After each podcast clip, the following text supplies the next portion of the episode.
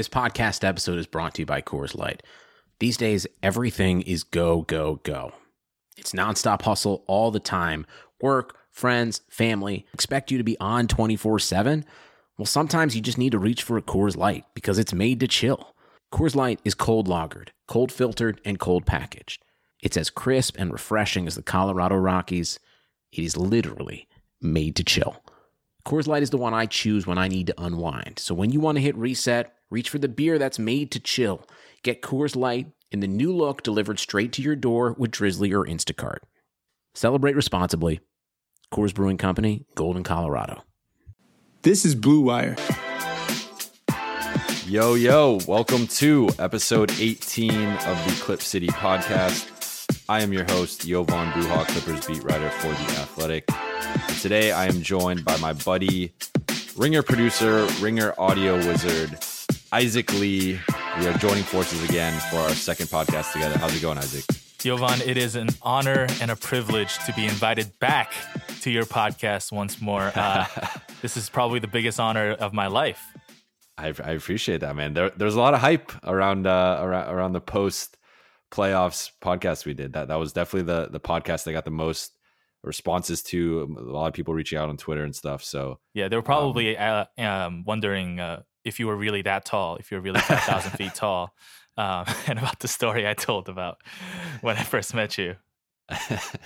that that was a fun podcast. That was definitely a good one to to re-listen to. And if you haven't listened to that, I think you should. We'll finish this one first and, and then go back and listen to it. Yeah, listen but, to the uh, last ten minutes uh, when I tell that story.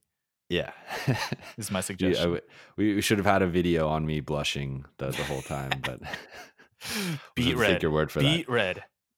So for today's podcast, it is the last in the positional series I've been doing over the past couple weeks uh, on Clippers free agent targets and uh, ranking one through fifteen of the available players who I think make sense with the Clippers, you know, not necessarily who's the best, but who's the best fit, uh, and factoring in the Clippers' own free agents in that. So, for example, I think I had like Pat Beverly fifth or sixth in, in the point guard rankings, whereas for for most people, they probably would not have Pat Beverly fifth or sixth in, in their rankings.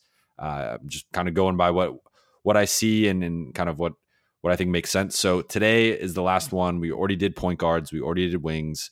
We're going to finish up with big men. And Isaac, you actually changed my list before oh. I, I even made it. Oh, wow. Did I? Yes. You, you gave me a good idea, which was to include Anthony Davis. Oh, right, right, right, right, right, right. Yeah. He, he's pretty important. And I think it's very topical right now just because today the Athletics' Shams Charania, uh, uh, you know, reported that David Griffin, the vice president of basketball operations for the New Orleans Pelicans, is now opening the trade talks for Anthony Davis. Uh, that doesn't mean he's going to trade him, but it is likely. And one of the teams on, you know, still on his list is the Clippers, along with the Knicks and the Lakers.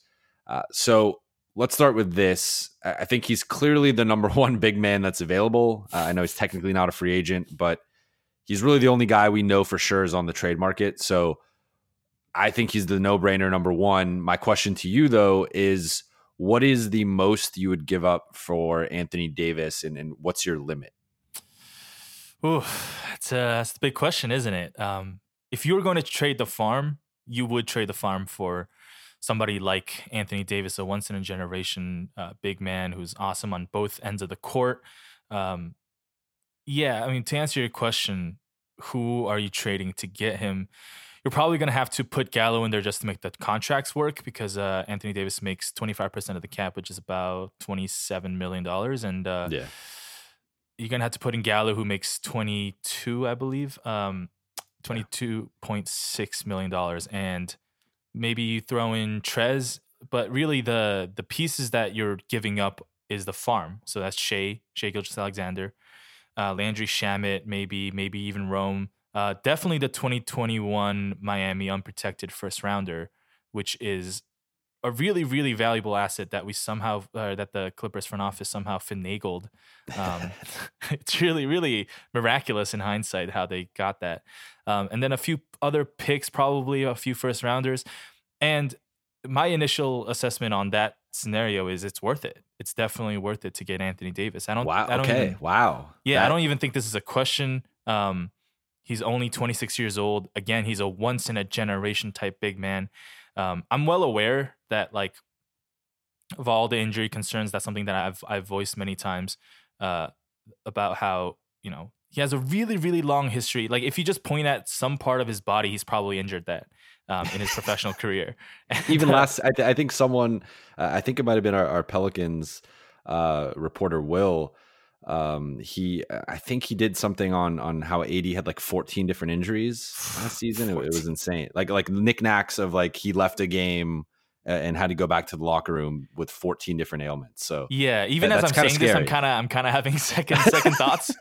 Because he had like back injuries, a lot of back injuries this, yeah. this past season, which, you know, back injuries kill big men's careers all the time. But he's so good. Like, I, in doing research for this podcast, I like looked up his numbers and I saw, uh, and I looked up a couple of his highlights.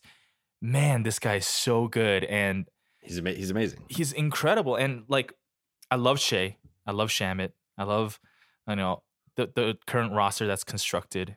But none of them are going to be Anthony Davis. I am sorry. Like, Shai Gilgeous-Alexander, you are great, but you are never going to be Anthony Davis. So you have to try at least to get him for a year.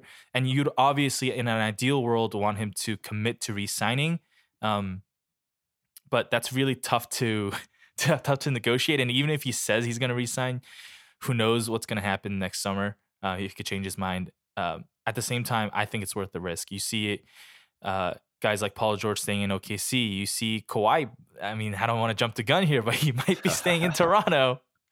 And uh, you got to take that risk, I think.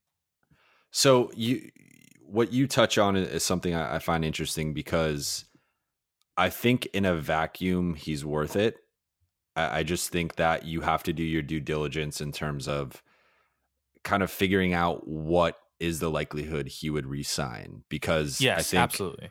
There is a absolute disaster scenario in which you give up all this stuff for him. Uh, you kind of recreate the New Orleans situation where, you know, yeah. he's just not surrounded by that much. Because, I mean, realistically, I, I think if I'm New Orleans, I look at what the Clippers have, and while I, I think I think it's better than a lot of people are giving it credit for, you know, I, I just haven't heard the Clippers brought up a lot as a viable destination. It's always the the Lakers, the Celtics, and the Knicks. Uh, I, I think the Clippers have comparable assets to, the, and and in some cases, I actually think they have better assets than like the Knicks, for example. But I know that that might be a minority opinion. Uh, but what you have to, if you're the if you're the Pelicans, you're going to look at what the Clippers have and say, I want Shai, I want Shamet, and I want the Miami pick. And that's like, you know, there's going to be other stuff involved, but that's like the bare minimum of like those are the three primary assets I'm going to want. Maybe, maybe throw right. in Trez. Uh, and then Gallo to make the contracts work, and then we'll send you back, uh, you know, a bat Solomon Hill or something, and you know, go from Solomon there. Hill, yeah. Oh God. So I, I just think if you're the Clippers and you're going to give up all that stuff, I think if you can get the commitment from A D, and that's obviously back channel stuff, talking to Rich Paul, talking to A D, I think I think you have to do it, because I, I think it it is it is a little bit like what just happened with the Lakers, where. You know, they didn't want to include Brandon Ingram for, for Paul George. They didn't want to include Brandon Ingram for uh, Kawhi Leonard. We still don't know how good Brandon Ingram is going to be. I haven't totally given up on him as, as a all-star potential type player. But I, I think if you had to bet what Brandon Ingram would be over the next five to ten years, there's a very, very small likelihood he's going to be as good as a Paul George or a Kawhi Leonard, you mm. know, a top fifteen at worst player, uh, and, and probably top ten, top twelve. So, I just don't see that happening. And for as good as Shai is and, and as good as he's looked, I don't know if if you can, you know, credibly say that he's going to be that type of player. I mean, he, he has that potential. He he could definitely, I think, be an all-star at some point. But I think you're, you know, you're, you're kind of being a little bit delusional if you're, if you're going to say Shai has the chance to be as good as Anthony Davis. Like, right. there there is, you know, you know It, your boss Bill likes to do all his simulations of like out of one hundred times, you know, how much would the, sure there's maybe like ten times Shai reaches Anthony Davis's level, but the other ten? ninety times he he's ten out of ten below. Out of one hundred. I don't I don't agree with that. Higher or lower? Lower. Okay, e- even lower, but ten, ten ten's maybe high, but I, I just think you, you know, if Shai Shai becomes a much better shooter, he, he improved throughout the season as a shooter. Uh, you know, he, he kind of changes his mentality and aggression offensively. Like, sure, I think there is a very, he has a very high ceiling. I'm not going to deny that, but yeah, I, I just think like to, to worry about, you know, giving up too much for A D. I, I'm, I'm actually in agreement with you. Uh, I was surprised today. I posted it on Instagram, uh, you know, a, a graphic with just how much would you want your, your favorite team to give up for A D. And I, I got a lot of Clipper, fa- uh, you know, Clipper fans following me and, and commenting, obviously. And a lot of them wouldn't even give up Landry Shamet. And didn't want to give up the Miami pick either. Like, you know, yeah. forget Shai. They wouldn't even go that high as as Landry or, or the pick. So I, well, I think some fear, people are... What? The fear of that... I'm sorry to interrupt no, no, you, go, but go ahead. The fear of that, I think, stems from the fact that he could very well leave next summer. Yes, yes. And that's, you know, Clippers fans would rather hold on to something good that we already have um, than try to... convince Anthony Davis to stay on the Clippers. And I, I agree with that instinct. That's that's actually kind of how I operate as well. I'm I'm a pretty risk-averse person. I try to go to the safest route. But, I mean, you you talked about the simulation of if you played his career out one hundred times, how, you know, will Shai ever reach Anthony Davis's level? I think the answer to that question is maybe one. I think ten is way too high. Because Shai Gilgeous-Alexander, I think, is a, is a really, really great player. Um, a, a long point guard, and which is uh, uh, valuable in, in this league, and still, Anthony Davis was almost unanimously the best player in the league two years ago, right? Yeah. Would you agree with that? That's something that like media people were saying two years ago, that Anthony Davis is actually the best player alive. I, I will say sometimes we're a little premature with some of this stuff. Like, you know, it, sure. it, it was K D, then the next week it was Kawhi, then it kind of it was going back. So yeah, it flip flops. But sometimes we overreact. But but I but he anyone, was in the conversation. At, anyone at mentioned in that conversation of greatest player alive, like that's a special caliber that I don't think S G A um, can reach or like. I, yeah, I'm no, not going I mean, like, to make you, definitive you don't even have to justify here. it. I, th- I think you're right. I mean, I, I guess my pr- probably that, that was probably too rosy of an estimation. I, I guess I would say like the, the thing that would bring in like maybe he can't reach peak. I, I, he probably can't reach peak A D, maybe even mm-hmm. one time. But I, I think you, you'd got to think he's probably going to have better health, which, which might increase his value. You know, like might increase his value or like even if he's like the I don't know the. somehow gets like the fifteenth best player in the league. Let's just say like as an yeah. absolute best case, his, his absolute ceiling. If he's a guy who's constantly playing seventy-five to eighty games, like maybe that could be more valuable than a guy like A D, who I, I think right now is probably in that five to eight range in, in terms of how, how good he is. Uh, mm-hmm. Maybe that offsets that, but sounds about right. But I think to, to kind of circle back to the, the kind of initial, I, I just think the most interesting part of this is, it is the factor of risk. And if you can get a commitment from A D or a at least him agreeing to entertain the idea and, and kind of recalibrate his expectations of if they do give up, you know, half of their top seven or eight rotation and bring him in, they'll still have some cap space. So so maybe they go out, get Kawhi, get K D, get, you know, another nice piece. So they will kind of offset some of that. But I think as if they can just get him to buy into like, all right, give us a year, like, you know, come here for a year, give us some time to to make a trade, to to sign someone, to do something, and, and just trust that, look at our organizational stability we've had these last couple of years, we can build something with you. Versus now New Orleans, I think you can make the case with, with David Griffin. It, it's looking like a lot better of a situation, but overall it has obviously been a very poor run organization for Anthony Davis's last seven years. I think that's why he wants out. It's partially the market, the you know the location. So it you know if you're the Clippers, you can at least pitch him on come to L A. You know you're gonna you're still gonna be you know next to LeBron. You still have your clutch connection, uh, but you know you'll be with a better run organization with with potentially more talent and and just more stability. I think if you can get him on that, then then sure, I think you you have to pull the trigger. But I just think it is such a risk that to me they probably don't include Shai. And I, I think if you're New Orleans, no Shai is a non-starter. Yeah, well, we kind of we kind of been discussing this as a one-to-one. It's like Shai for Davis almost because Gallo and Trez are expiring contracts, and you know Shamet's great, but um, he's not like the main piece of the main piece of the deal would be Shai Gilgeous-Alexander, um, as well as the twenty twenty-one Miami first rounder. But I still think maybe I'm overvaluing Davis, but Anthony Davis, if you can, like, cause if the Clippers sign Anthony Davis, if the Clippers trade for Anthony Davis, is he immediately the greatest player in Clippers history? I think he's up there, right? It's him or Chris Paul. Yeah, I, I would say, yeah. I, I think I think people forget how good Chris Paul was, and, and I think you know, like he, the, he. I mean, if you look at like S I's rankings and even E S P N's rankings for a couple of years when they were doing those player rankings, he was number three for, for a lot. You know, it was, it was often yeah, LeBron, K D, Chris Paul, and I think yeah, a lot yeah, of people yeah. forget that. So uh, I'm I'm saying like he's he's up there. He's up there. one A, yeah, yeah, one B, no, yeah. whatever. Maybe, yeah. maybe he's second. Be, uh, right below Chris Paul. But if you have a chance to go get that guy and they're going to entertain that offer, like you have to at least make the phone call. Don't you no, think? For, Even for if you sure. can't get a commitment.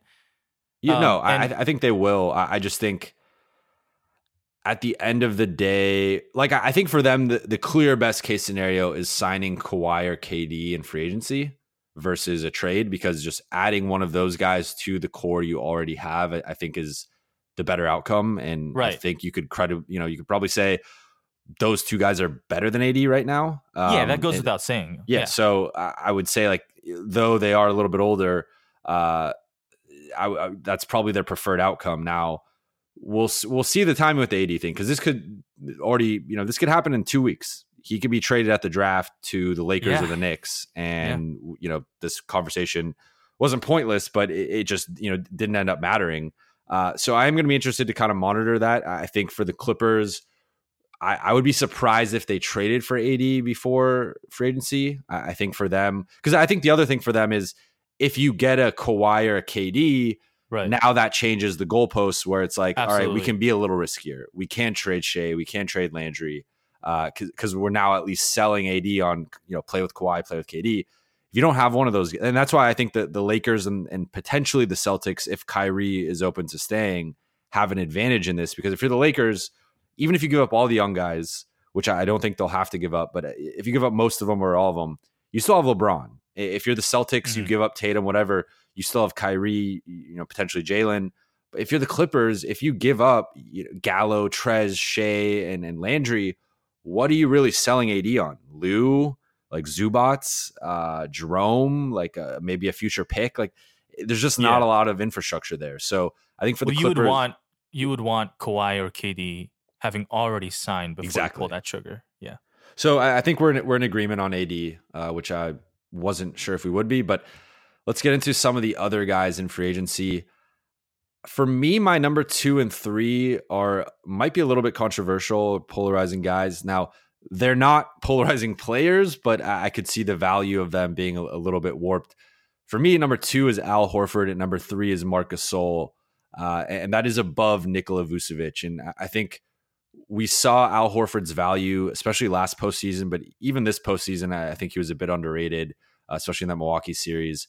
And then Marc Gasol, I think Marc Gasol uh, has had a bit of a resurgence with the Raptors after kind of a, a dud of a first half of the season with Memphis. And I think now both of those guys have player options and it's for a lot of money. So I think there is a chance neither one hits free agency and they will have to make that decision before they know if Kawhi or Kyrie is staying. Uh, Cause obviously if, you know, if Kyrie, uh, Kyrie walks and, and Kawhi walks, then I think both guys would probably want to leave those situations, but they'll have to decide that before they know. I could see them opting out just for more long-term security, especially for Mark, where his stats have kind of been dropping a bit, you know, the last couple of years. And I, I think it, he's, it could be his last big contract. Uh, and, and if he goes another year kind of at the pace he's been on, he might not get much next summer. So I could see both being free agents. I could see one, I could see neither.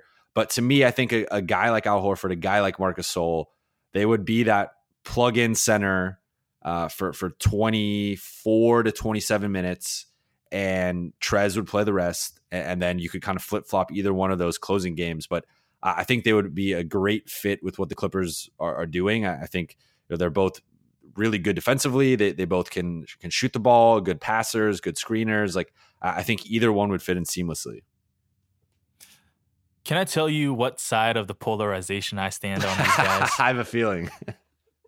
I think you put them way too high on this list. Okay. Um, they are respectively thirty-three years old and thirty-four years old, Al Horford being thirty-three and Gasol being thirty-four. Um, as you said, like, they're going to look to cash in and they're going to look to get some, you know, long-term stability in that contract. And I don't know how much the Clippers would be willing to pay uh, uh, their starting center or um, even at them like as six men off, off the bench. But I would, I would definitely not sign them to anything above like maybe fifteen million, and that's being pretty generous actually, um, with their careers. And if they, you know, let's say Kawhi leaves Toronto and Gasol is looking to continue his his ride alongside Kawhi, and he wants to come to the Clippers with a discount, like, I definitely take that. Like, he's Marc Gasol is an incredible player and has been an incredible player um, basically since his prime, and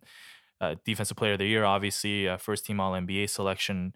Um, and Al Horford, it goes without saying that the guy's really, you know, he's arguably was was the most important player on the Celtics uh, for the last last two seasons, even with Kyrie on that roster, and that's yeah. that's saying something.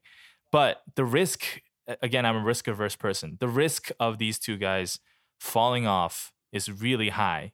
They're um, Horford doesn't have as many injuries as Gasol has had, but, you know, Horford's not not completely free of, of the bug, and Gasol has had some really major injuries over the past three years. I wouldn't take the risk. So I guess I should have prefaced what I was kind of pitching with, with either one as I'm I'm with you on, on the years. I for sure would not give either of them four. I would really push even against three, like maybe a player option in the third or, or a team option, team option if they would agree to that. Uh, but I look, I, I could see, I don't really see either guy as like a money driven person necessarily. Uh, like they, they just don't strike me as someone who's necessarily going to only care about the money. Now it is a lot of money, and I would be shocked if, if Horford turned down his thirty million option and then signed like a two year, twenty million dollars deal. Like that just yeah. wouldn't really make sense.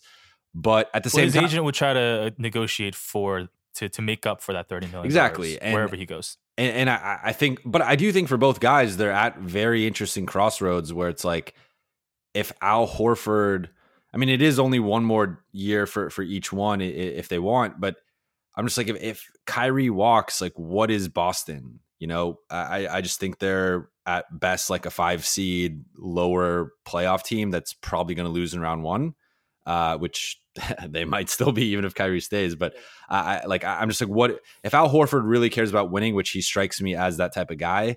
I, I feel like it makes sense for him to opt out.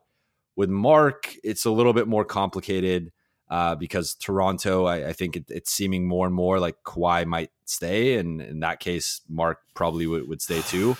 But if, you know, again, kind of similar situation, if Kawhi walks, uh, I think Toronto's probably rebuilding and it's going to be a, a fire sale. And then Mark might get traded to a undesirable location. So I, I just think for both guys, like, even though uh, it kind of would make sense for them to opt in or, or look for the most money in free agency, I could also see scenarios in which they're both like, this could be, a, you know, my last two or three year deal. I want to win. I want to be in a contender. And the, the other thing with this too would be, this would be like the plan B of you get a Kawhi or a K D, you can't get another max guy. And then you're looking at like, what's the next best addition? I think one of these guys on like a two year deal would, would make a lot of sense, but I get where you're coming from, and I, I don't think this is a realistic. I just, for me personally, I think either one would be a nice addition. Uh, so number four is Nik Vučević. He's a he's a Trojan. He's an S C guy. I was there while he was there, so I do have a special connection with with Vuč. But I did not like the way he looked in the playoffs. Uh, he just looked like the prototypical big, you know, the the Enes Kanter. Uh, Jonas Valanciunas that, that gets schemed out in the postseason. And to me, I would be very wary of giving him, you know, if he wants to come on a, on a short two year deal, sure, you know, pay him fifteen, twenty million a year, whatever. But I would not give him a three year deal. I would not give him a four year deal, and I would not give him the max. So to me, that probably rules him out. But I know there are some people that want him as a Clipper. Yeah, I agree with everything you said. I definitely would not want to see the Clippers sign him for a max deal or, or a four-year deal. Um, I actually really like Vooch. I think he's a good player. Uh, he's, he has go-to scoring potential, which if the Clippers get Kawhi, like he can score on his own, but he's not necessarily like a shot creator. They'll need more go-to scoring, and Vooch would be one option uh, to get. And he added that three-pointer, and he could really play next to guys like Kawhi, if, again, the caveat being that the Clippers actually get Kawhi. Um, but it's a big caveat. Yeah, the, the, yeah, the concern is is if you're looking at playoffs, if you're looking at playoff success, and that's what the Clippers are aiming for, um, it's so easy to, to uh, strategize against lumbering big men like Vucevic. And um, obviously Steve Clifford showed that Vooch can, you know, he Vooch is a player who who got criticized maybe rightly, I think I think rightly, for not being the best defensive big man, but he, Steve Clifford showed this season that Vooch can fit in a great defensive system. Like the Orlando Magic, um, I think posted a the eighth best defensive rating in the league, or something like that. Yeah, um, I think so after if, they were best after the All Star break, or best, like yeah, top two, yeah, top and that's three. how they made the that's how they made the playoffs, is a weak schedule and great defense. So if Rex Kalamian uh, can deploy Vooch in a very similar fashion, I think he can thrive on defense.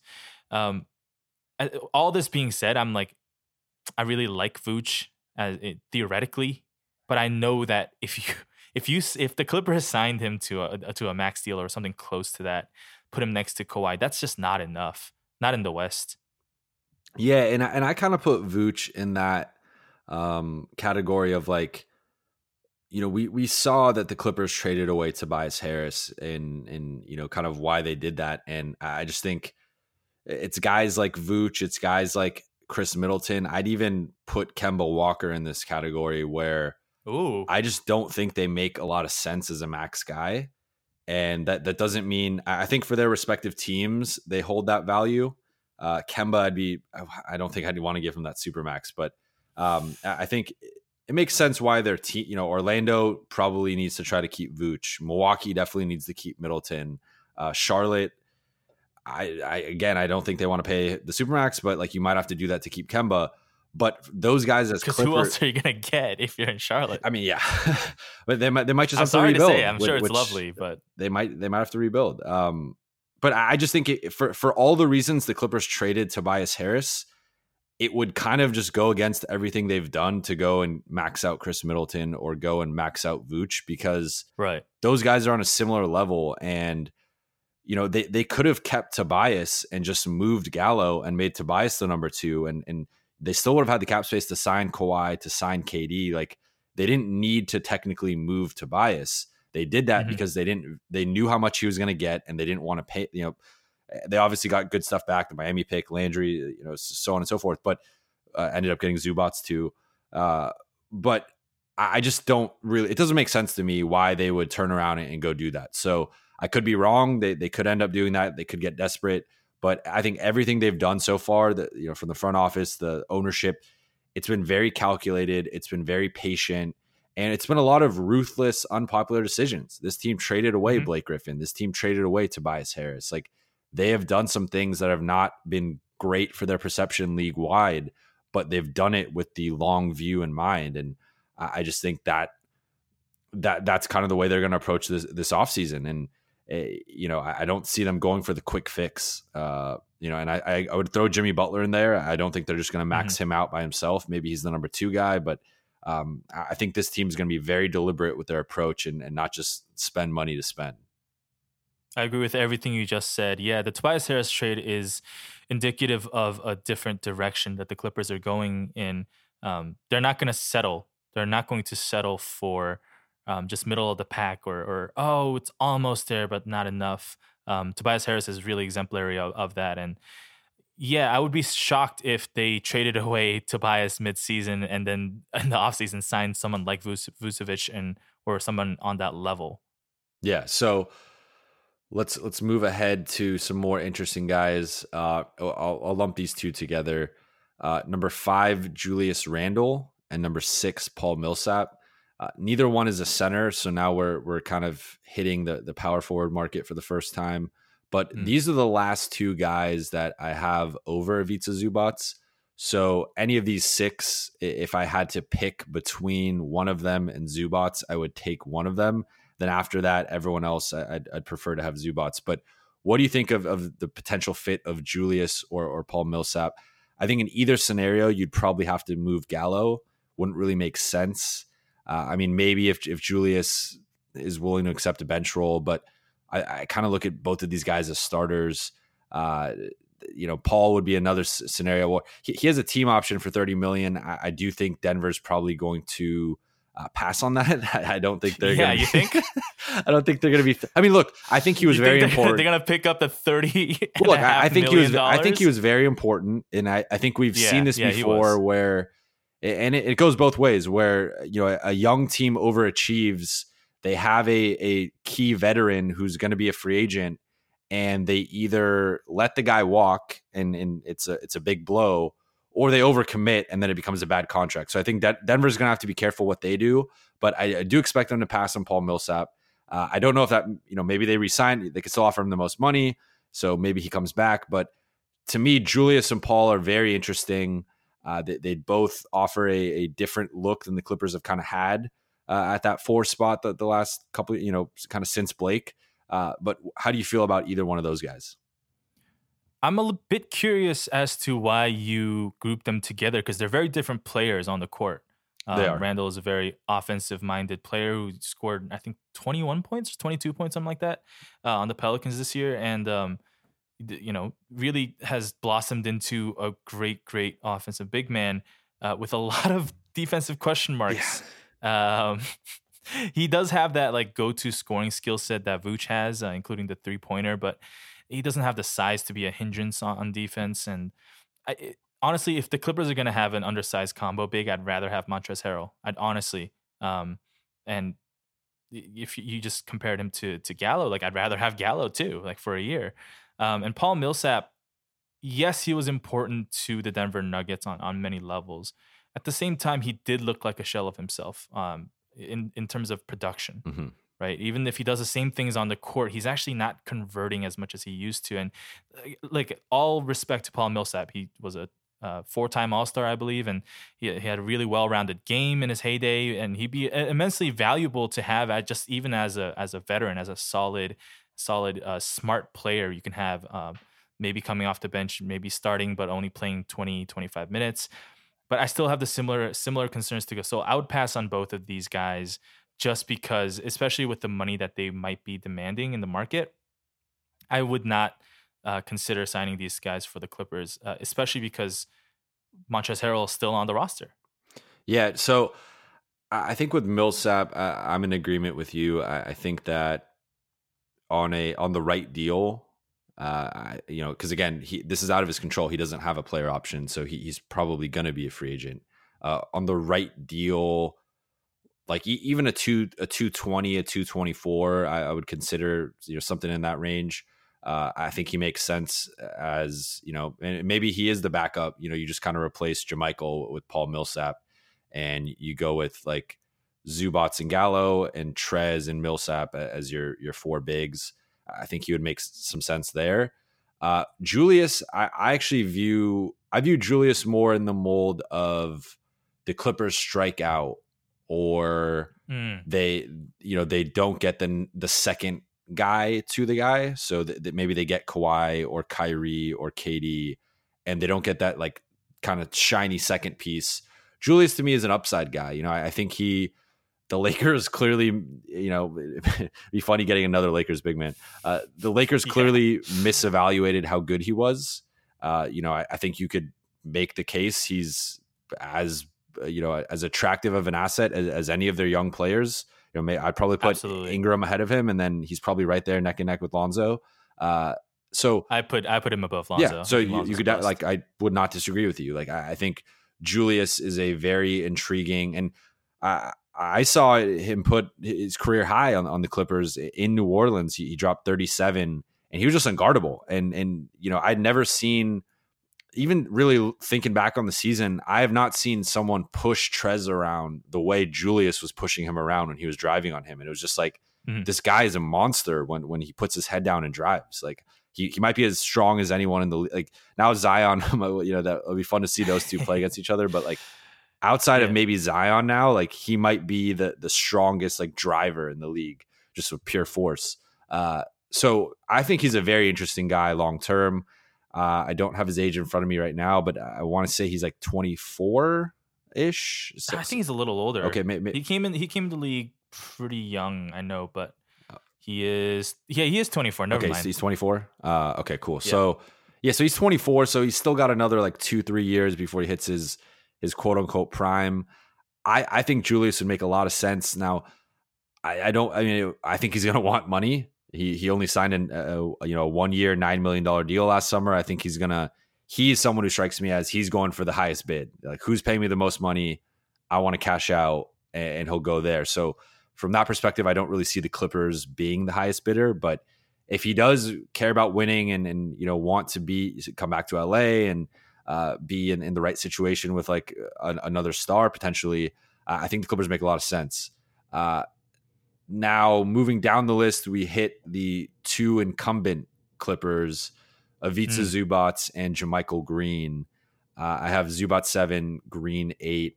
And this, to me, was the cutoff line where everyone else, looking at the rest of the big man market, I would probably take Zoo, uh, and especially at, at the fact that I think his p- bad postseason performance, uh, not really his fault. You know, the, the, it's the Warriors. Like, they, you know, Yeah. They're, they're the one team where it's really, really hard to play a traditional center against.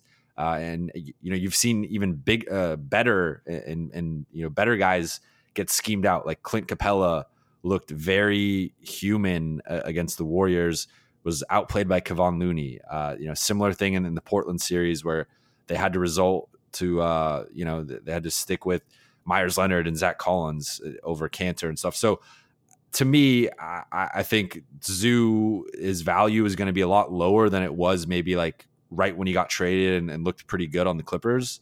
Uh, so I, I think Zoo's going to be interesting. I think they're going to keep him. I think even if they sign another center, they're probably going to keep him just to retain the asset. But how do you feel about Zoo and, and how do you feel about JaMychal? Uh, for Zubac specifically, first of all, I mean, if if anyone from the Lakers organization is listening, thank you. Thank you so much for the gift of Ivica Zubac for literally basically nothing. Um, uh, a young guy who who's really who's improved, uh, or even over the course of his short stint on the Clippers as their starting center. Like it, it, this is a guy with a lot of potential and um, is already really really solid on both ends of the court.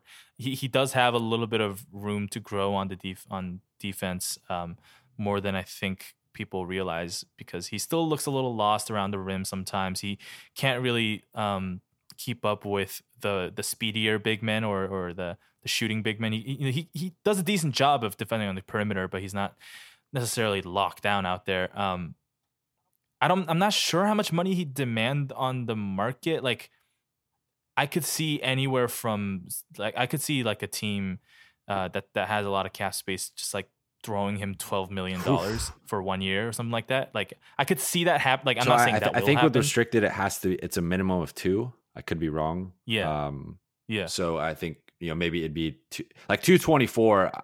I'd be, I'd be pretty surprised if he got that. I, I wouldn't rule it out. I would be surprised too, but, but I wouldn't rule I would it not, out. I would not uh, expect the Clippers to, to match, match that. that. Yeah. yeah. I agree. I agree. I'm just saying, like, that's probably the ceiling of, of what he could get offered this summer. I hope that's not the case. If you can, you know, if somebody offers him whatever, like four, five mil a year for maybe three years, maybe you match that. Who who knows what what kind of offers he'll get? Um, there's really not, you know, there's not like a bunch of hoops hype articles about Ivica Zubac's uh, value on the on the free market. But uh, I would try to keep him on, on the cheap.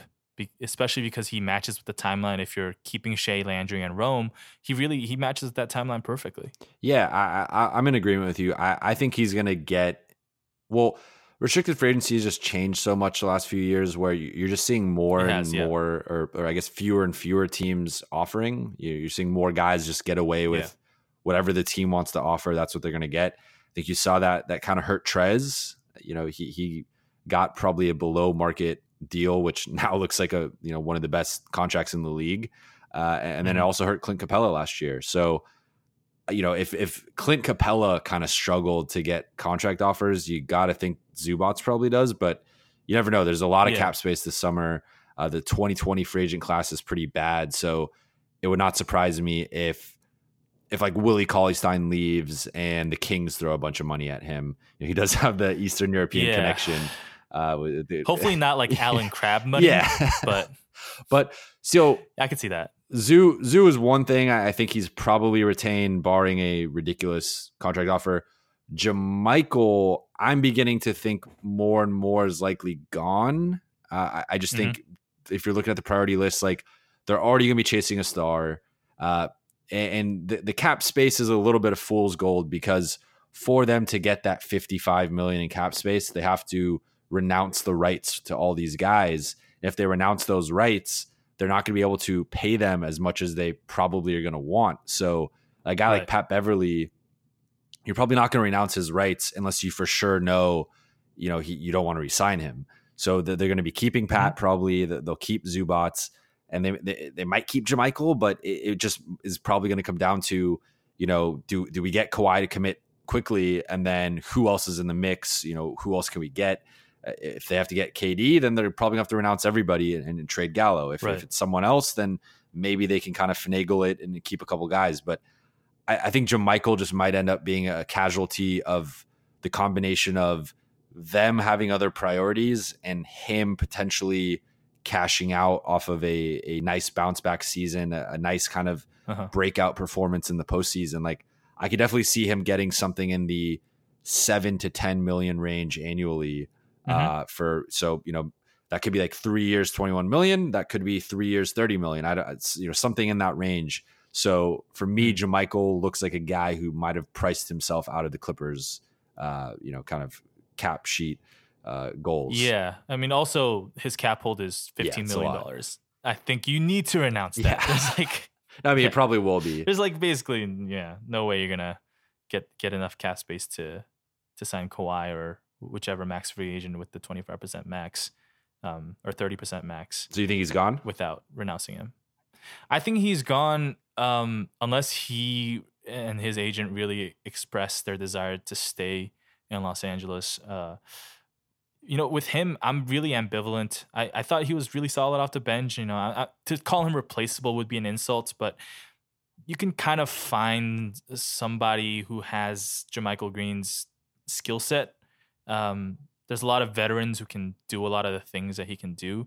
He is really smart and really wily, and um, I, but I feel like other people were higher on him than I was on the Clippers. Like I thought he's great, but he wasn't essential to the team. I, I'm I'm good with losing him, especially if he uh, commands a, a bigger, you know, bigger contract than the Clippers need or desire. See, I, it, it's tough because I thought he was a perfect fit for. Uh, you know, what what the Clippers needed with that second unit, because so much of that second unit revolves around the Lutrez pick and roll and just his ability, mm-hmm. his newfound ability really the last couple of seasons to to shoot the ball well. He shot the ball. Now there's a, there could be some some flukiness with that because he did shoot the ball so much better with the Clippers than he ever had before, but he has been developing mm-hmm. his, his three-point shot the last couple of seasons. So maybe that just kind of was the the green light he needed, uh, you know, at, I talked to him a couple times about that. He just said Doc was really the first coach that gave him the full green light of like, you know, anytime you're open for three, take the three, you know, don't worry about if you take like seven threes in a game, it doesn't really matter. Like just keep shooting. And I think you saw that play out, you know, from the second half of the season with, with the Clippers. Uh, mm-hmm. So I, to me, just offensively, he fit so well around the Lutrez pick and roll. Uh, you know, he, he also showed he could put the ball on the floor a little bit when defenses closed out aggressively on him. And then defensively, I, I thought he he was very underrated. You know, he entered the starting lineup, defended K D. That did correlate with K D having a crazy four-game stretch where he was averaging like thirty-eight or whatever he did. Uh, but I just I, I liked his his toughness. He he had that blue-collar, hard-nosed mentality that really fit the Clippers' ethos and, and kind of locker room culture. So to me, he he fits in seamlessly on, on multiple factors. I'm just kind of with you where he's probably too expensive and you're not going to keep him over like Pat or Zoo or, or getting a second star. So I think more likely than not, he's gone. Um, now this gets to the, the, the point of the bigs where I just like all these guys are so flawed. I don't really, I don't really care. Like, I just don't, I don't Whoa. see like, but we'll go, I'll name some names and then just tell me who you want to talk about, okay. who, who's interesting to you. Yeah. So I, I have nine, uh, Nikola Mirotić.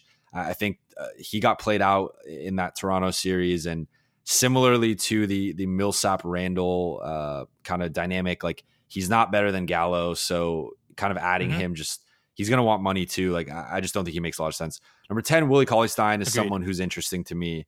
Um, he is kind of like a, I, I see him as like a poor man's DeAndre, um, maybe a poor, yeah, poor man's. He's like the ghost of yeah. DeAndre Jordan, so, the apparition of DeAndre. So like, I like, honestly, Willie Cauley-Stein versus Zubac, I, I think you can make a reason. Like, I actually think Willie's probably better right now. Who has the better potential? Probably Zubac. But if Zoo leaves and, and gets that ridiculous ten, twelve million dollars offer that you were talking about, maybe I, I could see Willie as being someone you could get for a bit cheaper.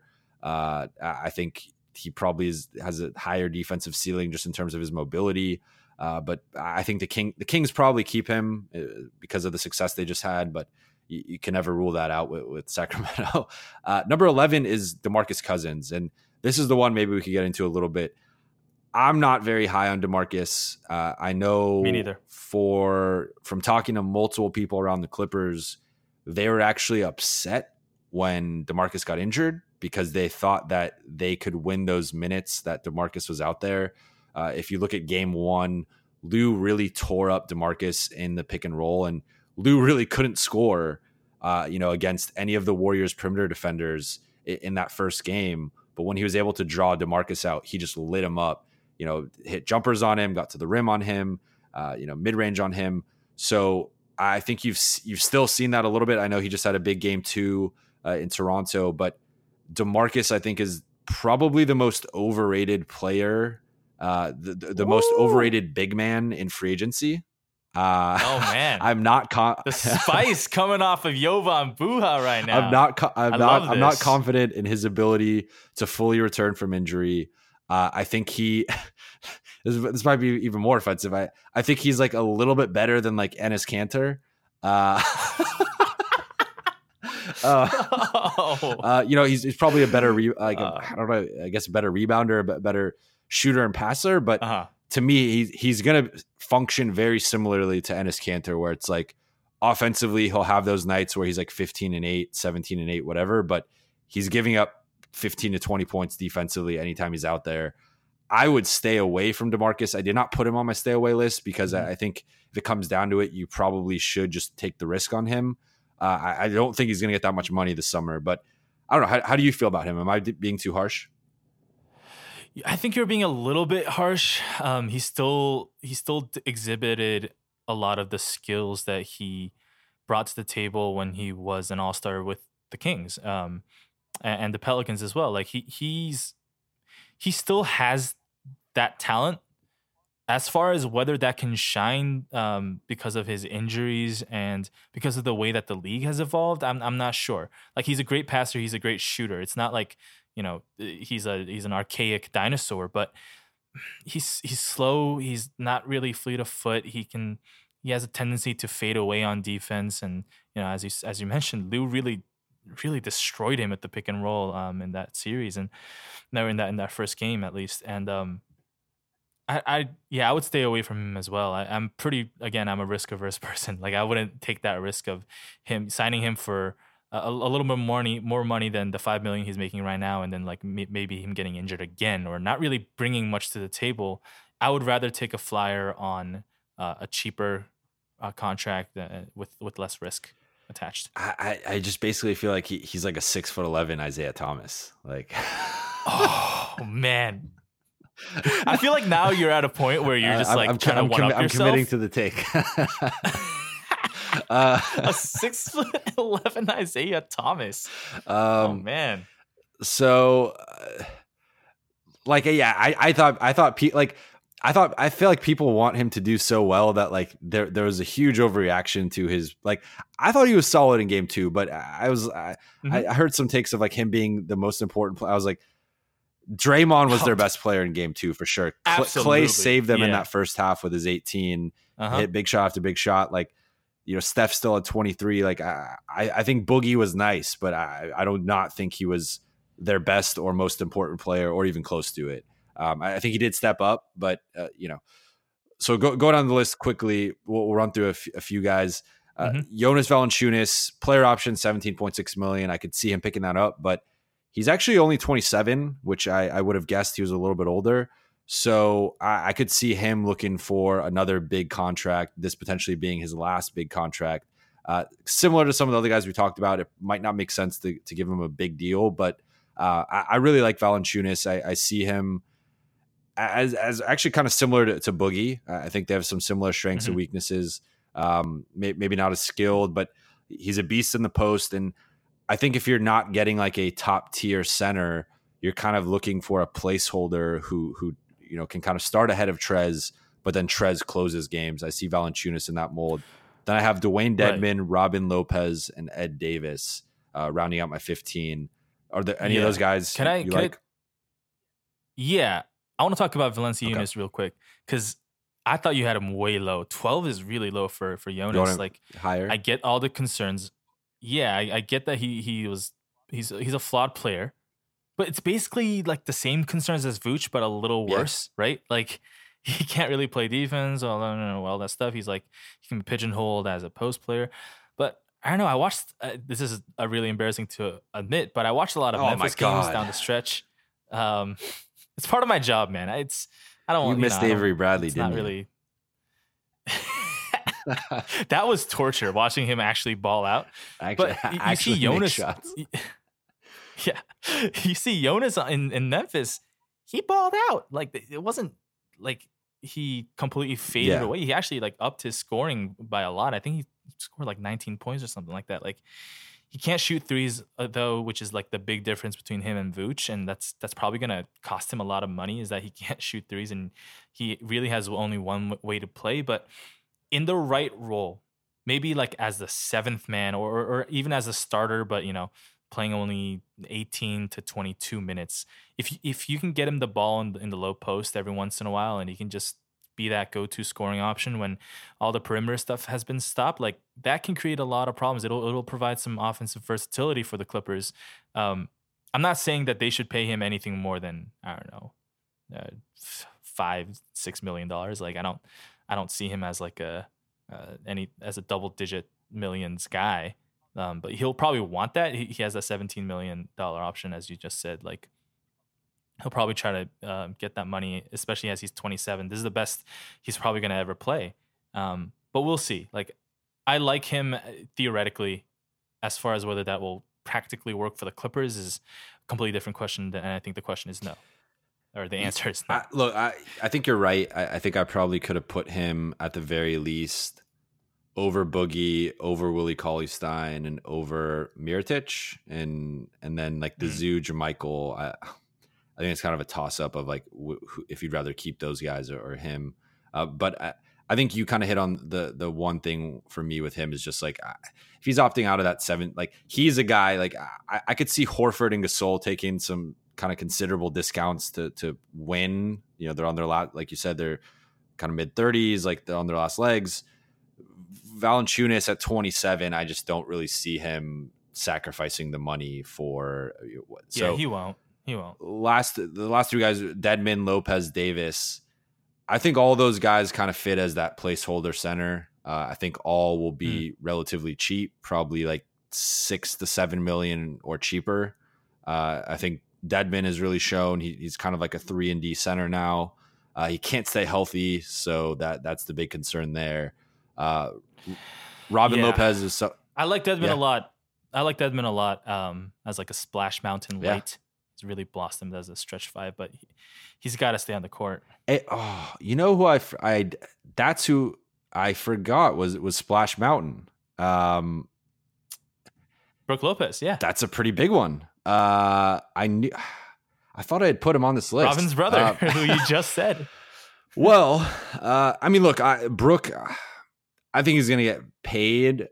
I would be, I, I would probably put him looking at the list right there at like four or five, kind of on a similar to like Vucevic or Randle. Um, I mm. don't. I, you know, he's still what, like. But how realistic is it? To, I think to Milwaukee's going to pay like, him. I feel like I think they have Milwaukee's to. Milwaukee's going to really pay uh, him. And, and if yeah. I'm not mistaken, I, I thought E S P N reported, it might have been E S P N, it might have been someone else, reported that Giannis wanted Brooke over even Khris Middleton uh, in, in terms of like the the mm. prioritization of who they resign. Like he was like, Brooke is the one guy I want back no matter what. So I think Milwaukee, maybe I could have put him in my unrealistic category, uh, which we'll get to Uh, in a second. But to me, like, I mean, Brooke would be perfect, right? Like, I mean, he he's he's great right now because he he's a very he's still a very good uh, rim protector. He's a, he's a good pick and roll d- defender in terms of dropping, and, and that's what the Clippers tend to do defensively. Uh, and then offensively, he spaces the floor. Really good three point shooter. He's called Splash Mountain, as you pointed out. I just don't really see it being a realistic uh, likelihood, but. You never know. Yeah, he fits so well in Coach Budenholzer's system in Milwaukee, though. Like, I don't think it's in his best interest to leave that system because he's being utilized the best way possible with his newfound skill set of shooting threes. By the way, I mean, he shot threes like for a very yeah, long yeah, time. Yeah. Um, I used to I used to go to Brooklyn Nets games back when I lived in New York, and I would watch him warm up, and he would shoot corner threes all the time. It's not like a, this is a new skill that he he learned like like in the snap of a finger. Like this guy has been, he's had this in his at least you know non-professional arsenal, and he he brought it onto the onto the court and during regulation. So, um, he would be, I think, best served being paid by Milwaukee to be that guy next to Giannis who can provide that scoring.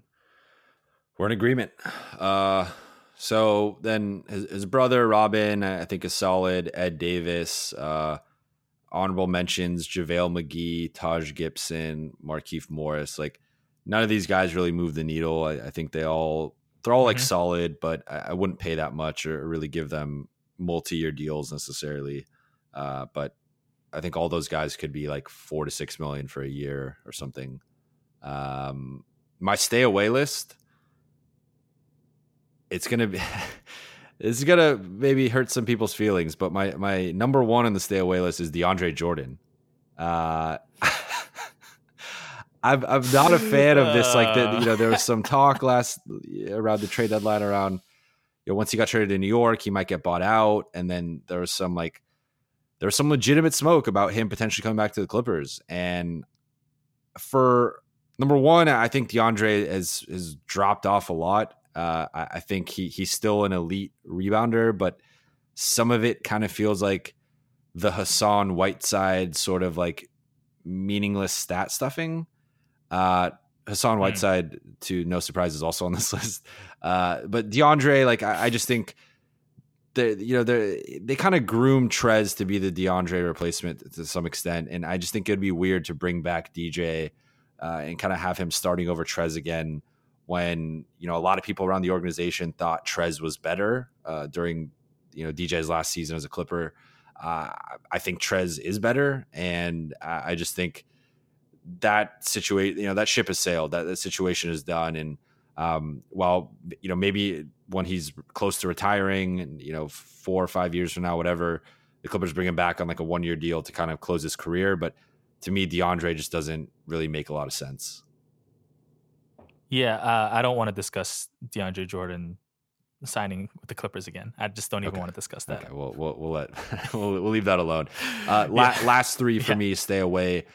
Enes Kanter, who I, I don't, think I even really have to go into detail why. Uh, you know, he's mm-hmm. just probably the worst defensive big man in the league, cannot play and survive against any semblance of like a top ten offense in the playoffs. And, you know, if he's if, he, if he's your fourth big, sure. But if he's your third big or starting, I do not want him. Uh, Hassan Whiteside has a player option for like twenty-two million dollars.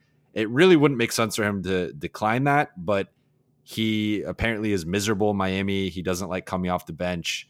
He's someone who just stay away because of the ego, the the chemistry stuff. Like it's become toxic in Miami, and I just wouldn't want to bring that to the Clippers locker room. And then Bobby Portis, I it's just kind of I still don't really love the Mirotić thing, if I'm being honest. Like I I think That's still wow. that's still a thing. Okay. Like I, I was on Team Mirotić. Some people were on Team Portis.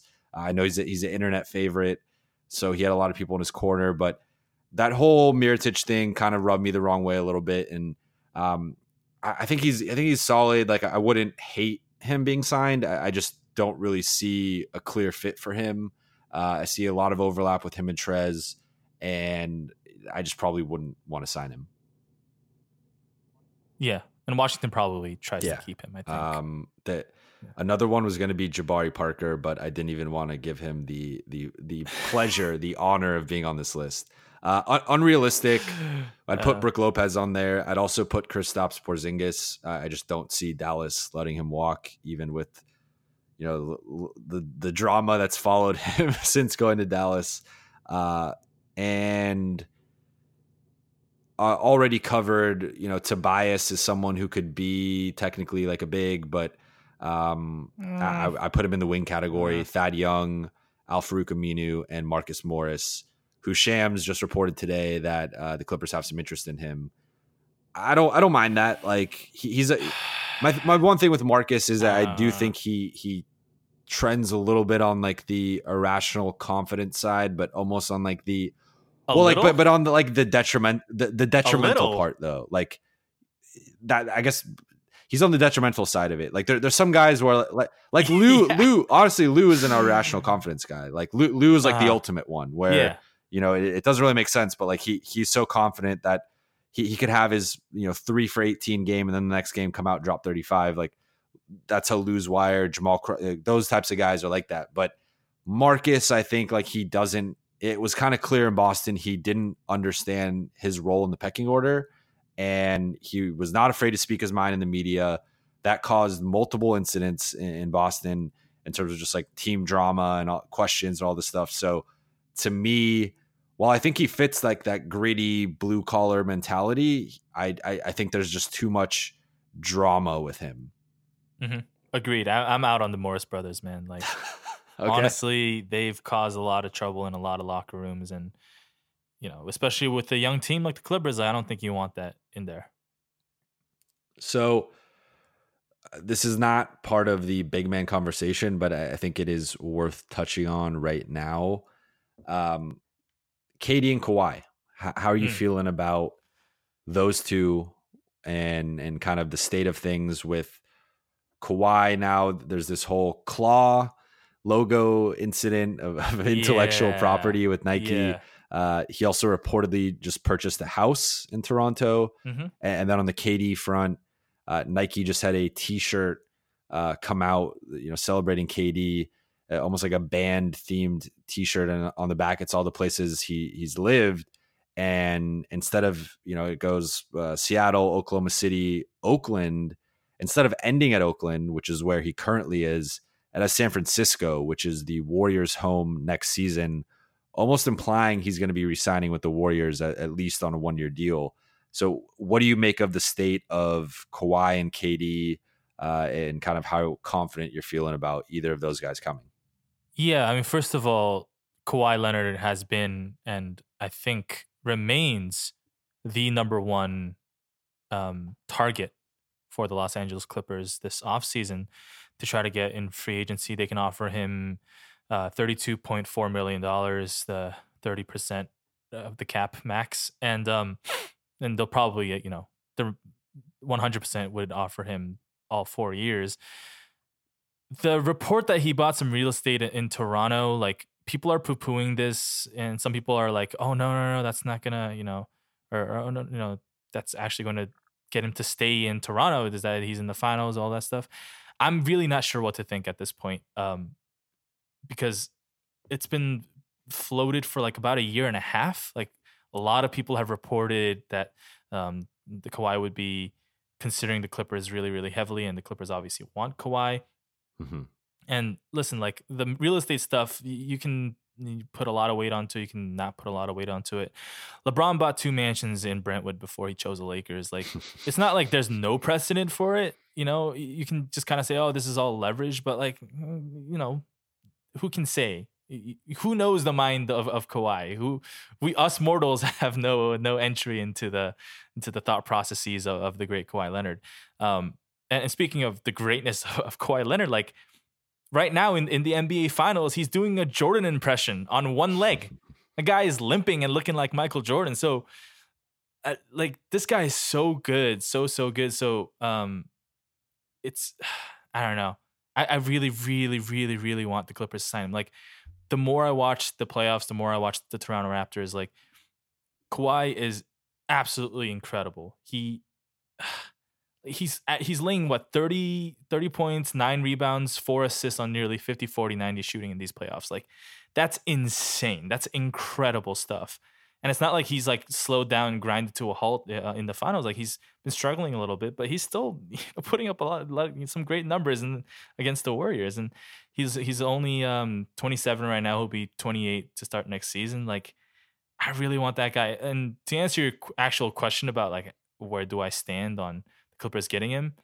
If before the playoffs I was at a ninety percent, now I think I'm at like a sixty percent.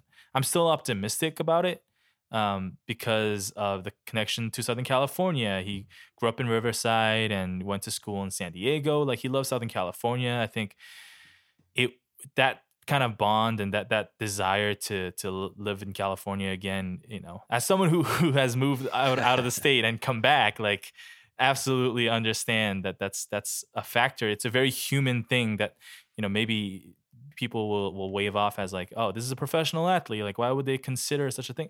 He's a human. He's a human being. Like, with us, robot jokes aside, he's a human being, and um that kind of stuff has to play into it. I honestly, I don't know what to think. Um, I'm still optimistic, but it's waning as as the finals go on, and he looks so beloved in Canada. I, I don't know. I'm waiting. What What about K D? For K D, he, I, I mean, I mean, I'm not breaking any news here, um, but he, he's been rumored to go to the Knicks, and that hasn't changed, at least in the whispers that I've been hearing. Like, nothing has changed about him going to the Knicks. Um, a lot of his business interests are in New York, and obviously Rich Kleiman is, uh, you know, very a New Yorker and a Knicks fan. Um, it's very, very interesting, the conflict of interest of being a prominent agent of a superstar and also being publicly a fan yeah. of a team. Um, we'll have to interrogate that later, but I would be surprised if K D didn't go to the Knicks. I think the number two option is him staying in Golden State one more year. Um, and like the rumors of, of him considering the Clippers, uh, Perk, uh, Kendrick Perkins said that on, on a show as well. Like I, that feels to me like a leverage play. That feels to me like, oh, you know, the Knicks aren't tampering. K D's not decided yet. He might go anywhere. Who knows? He might consider the Clippers. And the, that's actually, I I tweeted this out, but I consider that a good sign that the Clippers are being uh, used as leverage. And like, mm-hmm. that's that's actually a, a good reputation to have uh, is like, oh, if, you know, if you don't do this, then I'll, I'm going to go to the Clippers. Um, because that means it's a it's a respectable threat that someone would consider going to the Clippers, and that's a vast improvement over where they were um, in years past. No, de- definitely. I, I wrote about that a little bit earlier in the season when uh, when the A D trade rumor was kind of at its peak, and it came out that the Clippers were on his list. I was like, you know, now you have Kawhi, you have Anthony Davis, you have Kevin Durant, and Jimmy Butler was the other one uh, where I'm like, you have all these guys who are being linked to the Clippers, using the Clippers as leverage, using, you know, they're in that mix. And there's only a few, you know, it, it's the Lakers, it's the Knicks, it's sometimes like the Bulls, it's the Celtics, it's like the Rock. Like there's a few teams that are kind of consistently in that mix of anytime a star becomes available, you're going to pick from like one of like six or seven teams that are going to be in that mix for him. The Clippers have entered that now, and you know you don't see the the Oklahoma City Thunder or the Milwaukee Bucks or the Memphis yeah. Grizzlies in those lists. Uh, and, and the Clippers, despite being in L A, were never really on, on those lists. So, to me, I think it is a, a step in the right direction. As for my confidence level, so I, I I'm actually more I'm naturally more pessimistic, I think. So, like my confidence level with Kawhi at its peak, and that was kind of he- heading into the playoffs, was at like forty percent.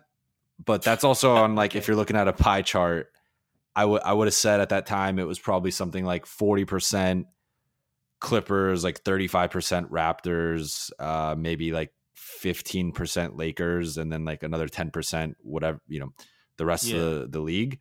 Right now, I'm kind of at, I definitely have dropped to like thirty-five percent on, on Clippers and have it neck and neck, maybe Raptors even more likely.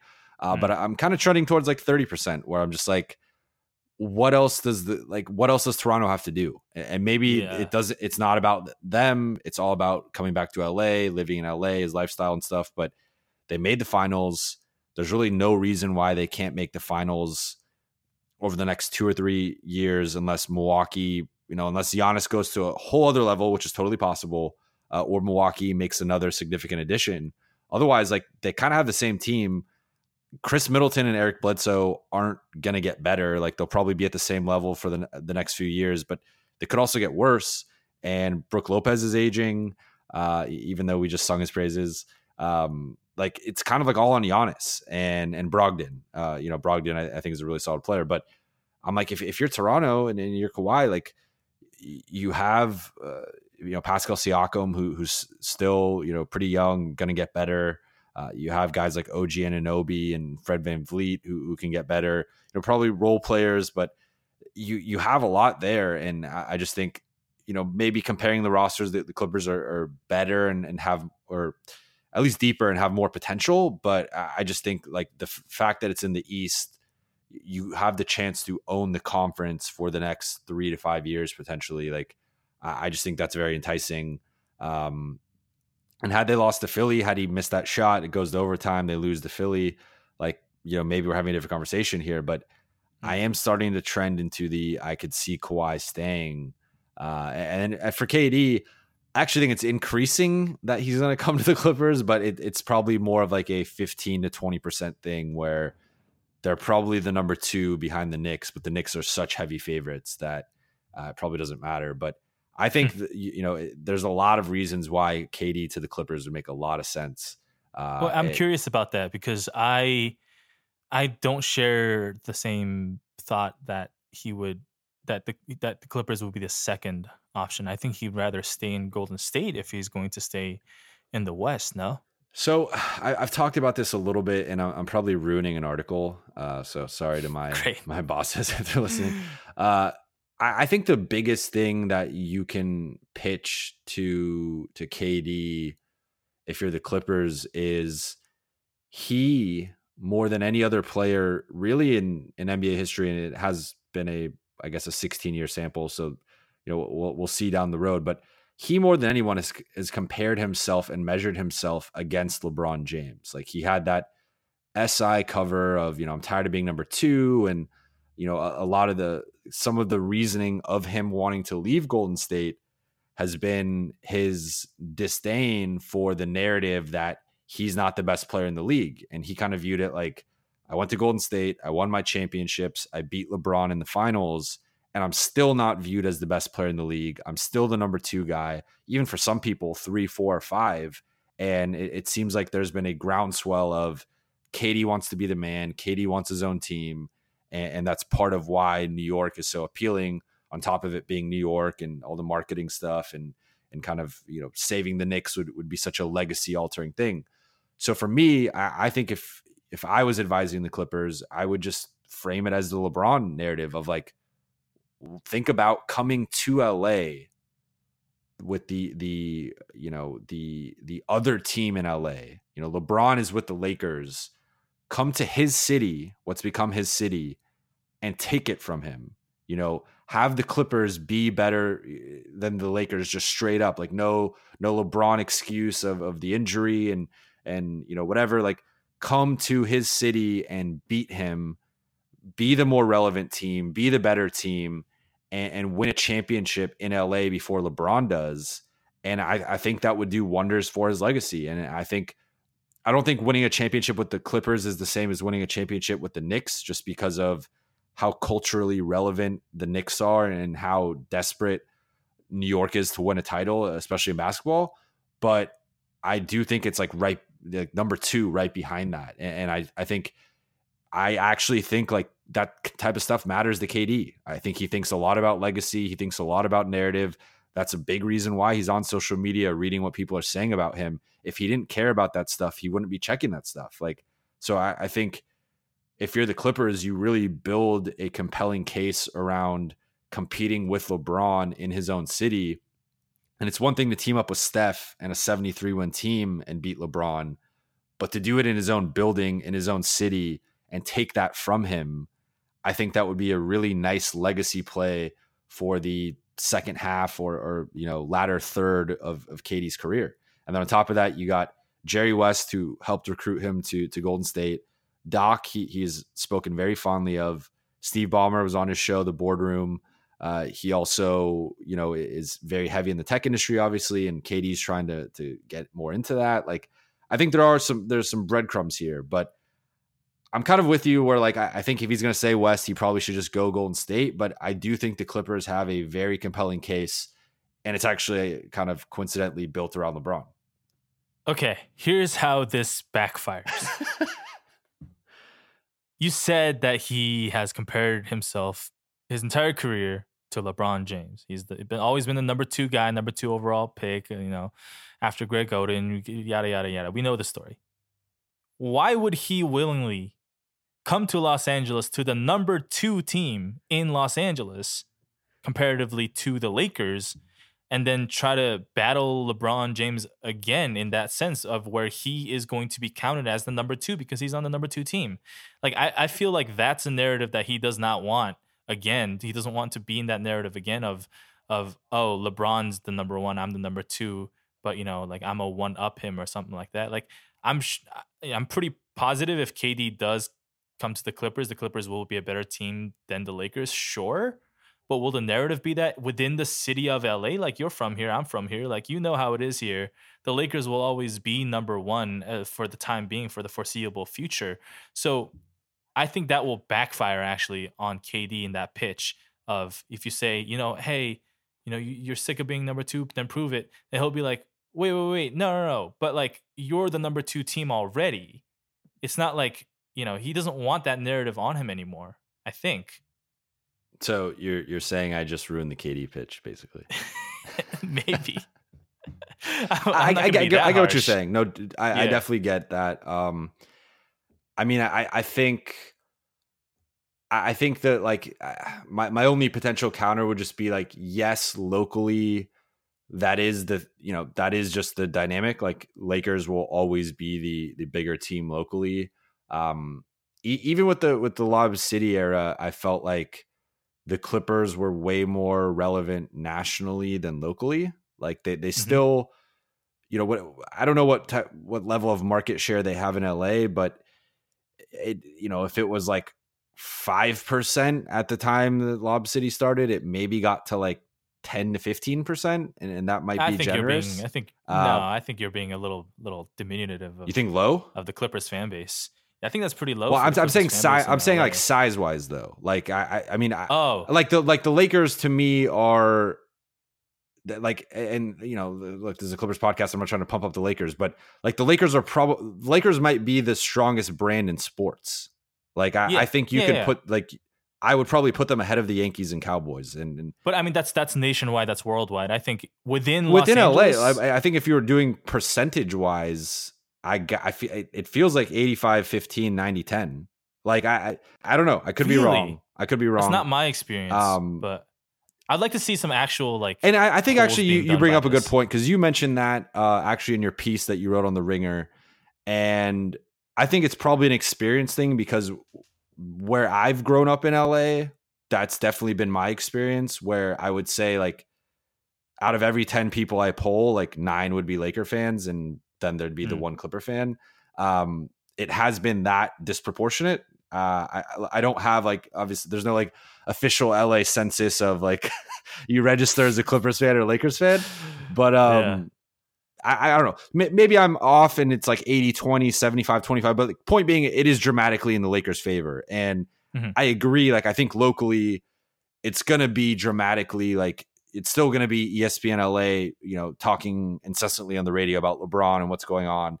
It's going to be like K Cal and everyone is going to be geared towards the Lakers.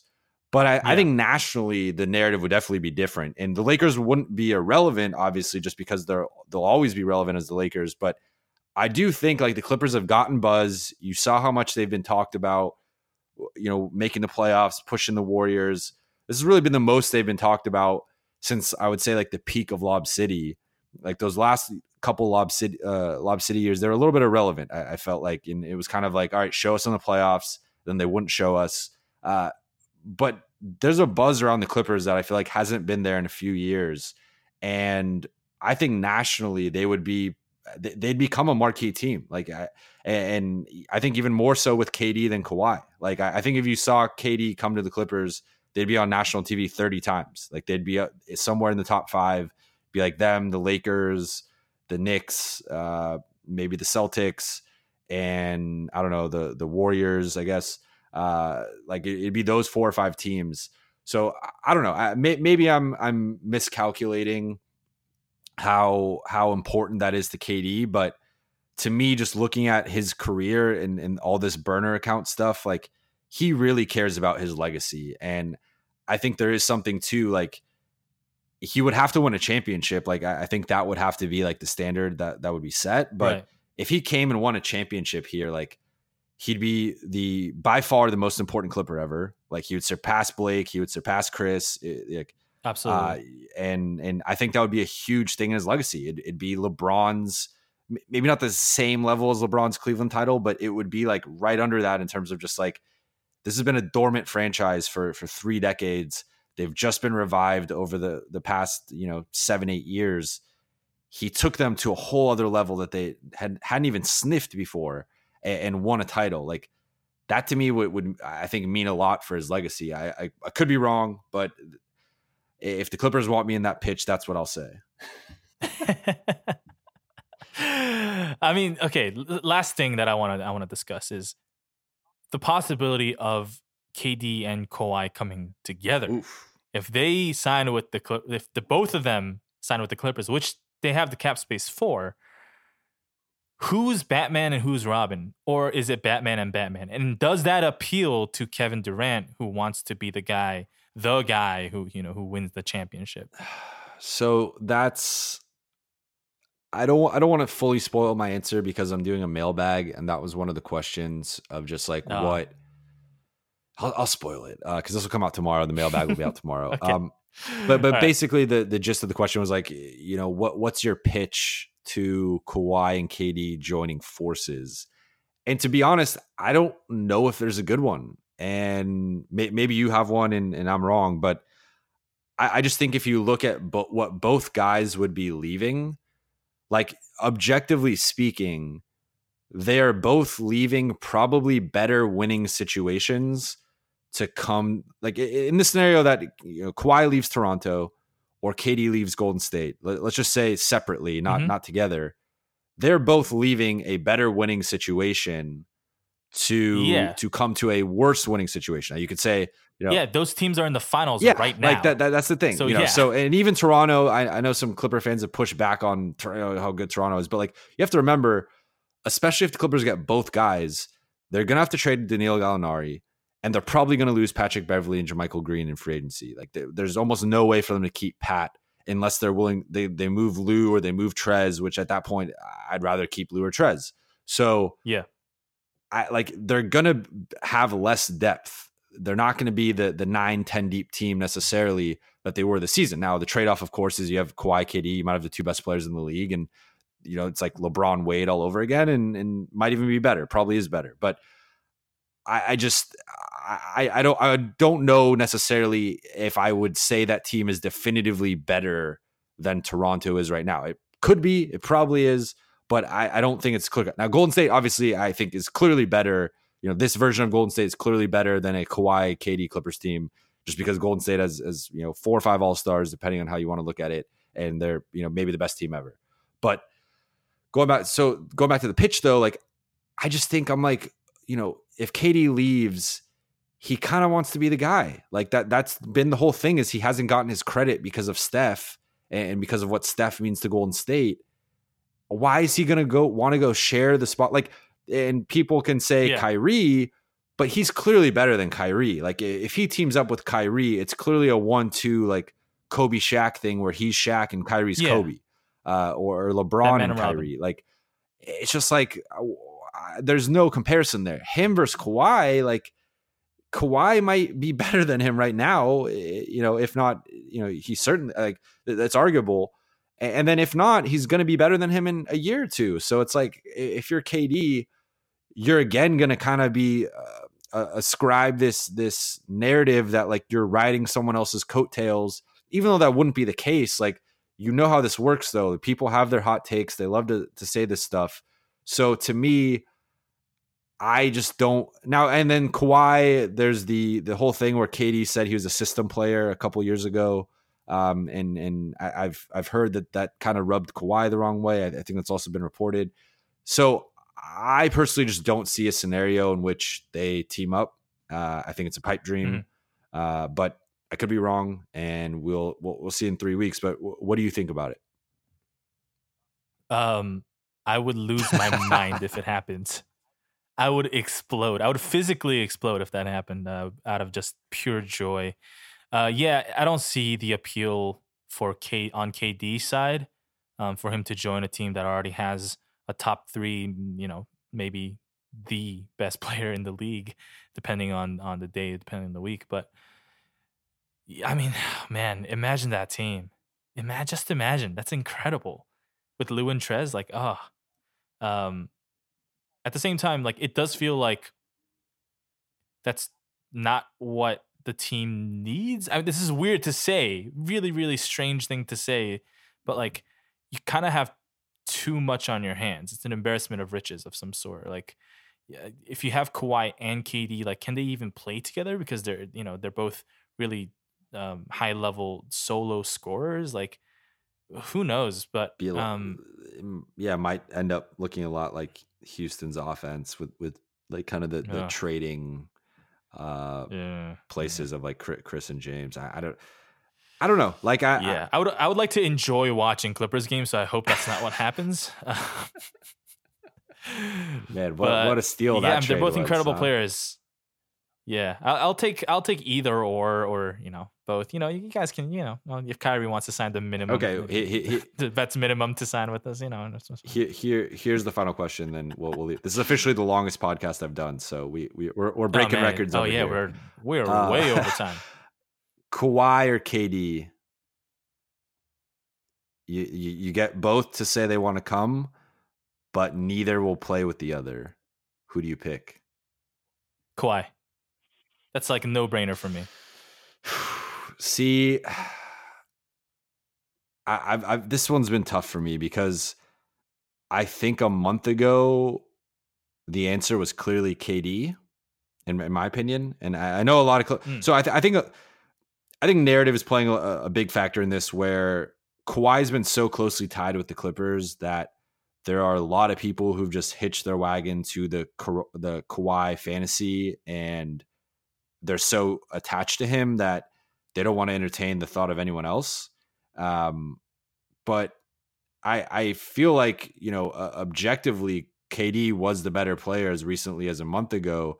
This last month has been an amazing run from Kawhi. It's been really, as you know, as as you laid out before, you know, Jordan-esque, as impressive as almost any playoff run we, we've seen in N B A history. You could really put it up there with, with almost anyone's best playoff run. Um, but there is part of me that's like, like, well, K D's been injured, so we don't really know how he would have been playing these last like ten games or whatever he's missed now. Uh, but I'm like, sometimes I feel like we, I'm not, I don't know if this is one of those scenarios, but sometimes we, we overrate like a playoff run or a stretch from a player, and it kind of clouds your judgment.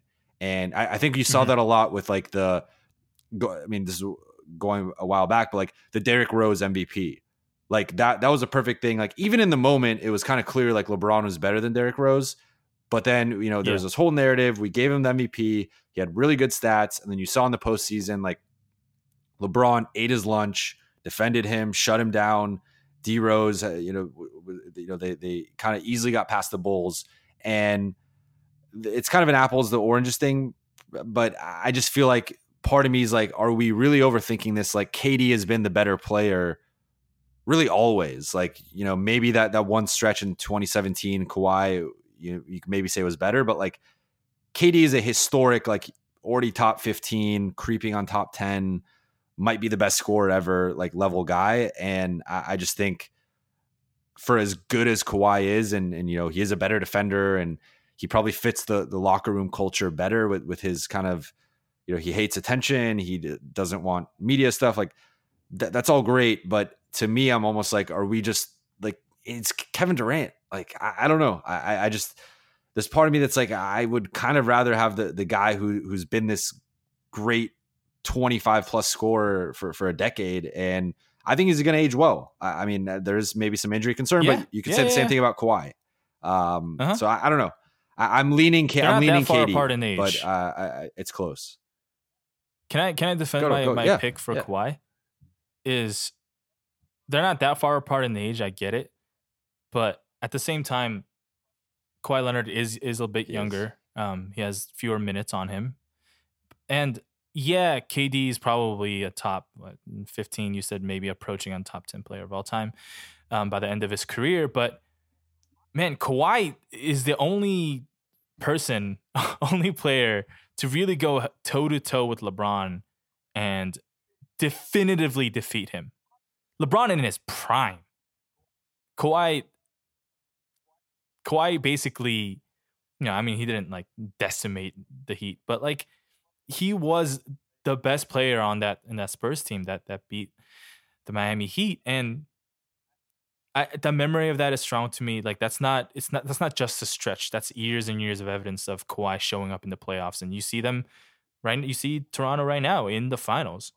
Kawhi Leonard is a transcendent player. And yeah, I, I get your argument that Durant on a face value is, is a more talented player, but I don't know, man. I'll take Kawhi. A couple of years younger, um, better defender, injury concerns for, for the both of them, but Kawhi seems to be able to f- like fight through injury in, in in a way that is really impressive to me. Um, again, he's limping on, on one leg and he's looking like Michael Jordan. So I'll take him. Look, I, I think I'm I, I, I'm on K D Island, but not by myself. But, but there aren't many of us. Uh, yeah, it's, it's a continent. It's a, let's not let's not call it. Well, an well, island. no, I, I, that's a freaking I, I, continent.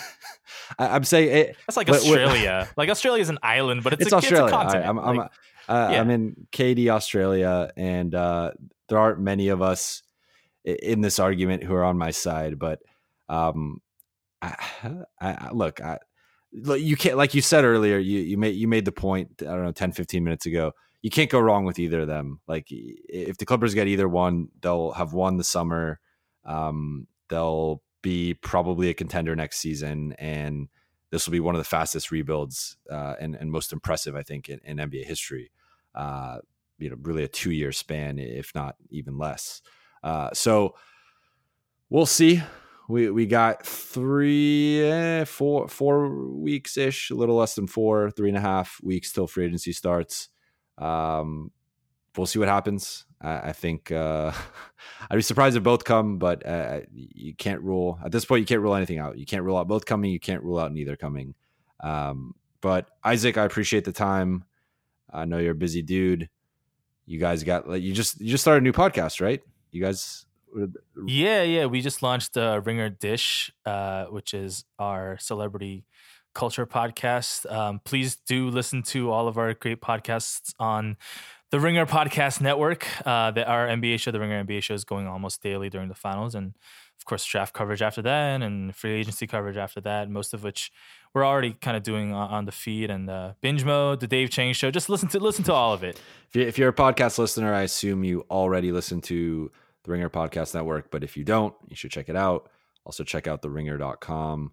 Uh, check out Isaac's colleagues. A lot of good draft stuff going up. Uh, and then obviously, the Bill Bill and Russillo, I have to say, has been my favorite podcast uh, of the last couple months. Like that that is a weekly. Uh, you know, weekly scheduling for me. Whenever that drops, I have to listen to it right away. So check that out. Isaac, where can people find you on social media? Uh, my handle is Isaac K Lee on all social platforms. That's I S A A C K L E E. A lot of people get the first name Isaac wrong. They they use it two S's. It's two A's. It's really simple. It's like a really common name. It's I don't know why people get it wrong, but uh, yeah. Uh, follow me on Twitter, Instagram, all yeah, that fo- stuff. Follow you for the the fire Clipper takes, and uh, yeah, or or Venmo me on Isaac Haley as well. That that you, works too. You you could ju- you can judge when the Clippers are playing well by by Isaac's uh, v- very good basketball tweets. Yeah, you can measure it by the the number of varies that I use in the basketball is very good tweet. All right, man. Uh, we'll, we'll we'll talk soon. Hopefully, have you on again soon. I appreciate you, appreciate you uh, inviting me back, and I uh, hope to do it again. When you're selling online, getting your orders out can be a real pain. That's why you need ShipStation dot com.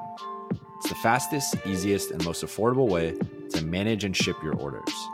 No matter what you're selling, Amazon, Etsy, your own website, ShipStation brings all of your orders into one simple interface. ShipStation helps you get orders out quickly, save money on shipping costs, and keep your customers happy. And right now, Clip City listeners can try ShipStation free for sixty days when you use promo code BLUE. It's absolutely no risk, and you can start your free trial without even entering your credit card info. ShipStation works with all the major carriers, including U S P S, FedEx, U P S, and even Amazon Fulfillment.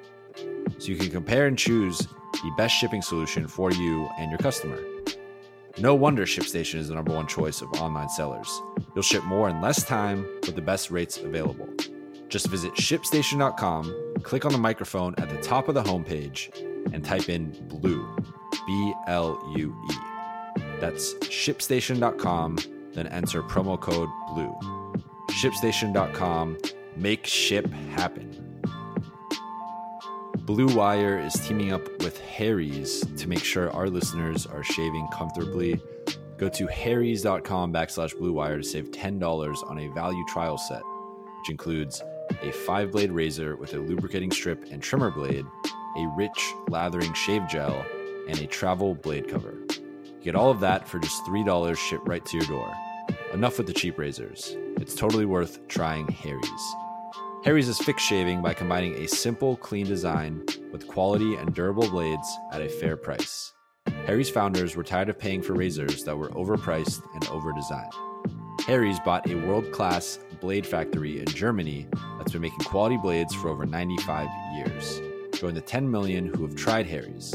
Claim your trial offer by going to harrys.com backslash blue wire. All of Harry's blades come with a one hundred percent quality guarantee. If you don't love your shave, let them know and they'll give you a full refund. Again, make sure you go to harrys.com backslash blue wire to redeem your razor for three dollars. Thanks again to Isaac for coming on. Uh, we made some history with this pod. It was both the longest pod that we recorded here at Clip City, and Isaac was the first two-time guest. So there's some Clip City trivia for you. If you're ever at a sports bar and uh, the Clip City podcast gets brought up, it's one of the trivia questions, which I would have to question what sports bar you're at, but uh, I, I hope that happens uh, sometime in the future. As always, please be sure to subscribe to The Athletic if you have not subscribed yet. You can check us out. The one-week free trial. If you like it, keep subscribing for the price of a matcha latte. If you don't like it, well, you're wrong, but you can unsubscribe after that one week. Uh, follow me on Twitter and Instagram at Jovan Buha. That is at J O V A N B U H A. I love answering questions and hypotheticals, so please reach out to me on, on either platform. And last but certainly not least, probably most important, you can subscribe to the Clip City podcast on Apple Podcasts, Spotify, Stitcher, wherever you get your podcasts, by searching Clip City or Blue Wire. Uh, also check out other Blue Wire podcasts. We've got a really good network going. Uh, I think we're at, if I'm not mistaken, we're at like over, definitely over twenty podcasts. I think we're over twenty-five, approaching thirty. Um, so, you know, so please check out the rest of them. Um, and yeah, I will be back next week. Should be Tuesday as regular scheduled. But uh, we shall see what the, the news cycle dictates. It might uh might be might be sooner, might be later, but uh, we'll, we'll figure it out. But plan for next Tuesday, and I will talk to you guys later.